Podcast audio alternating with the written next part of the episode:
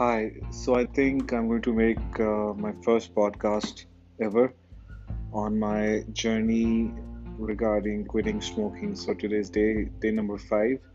So what I'll do is that I'll slowly start to share what my experiences have been in the last five days and how it's moving forward. So let's see how people um, like my experience of quitting smoking after having started for around 20 years, what happened in my journey and why I decided to quit.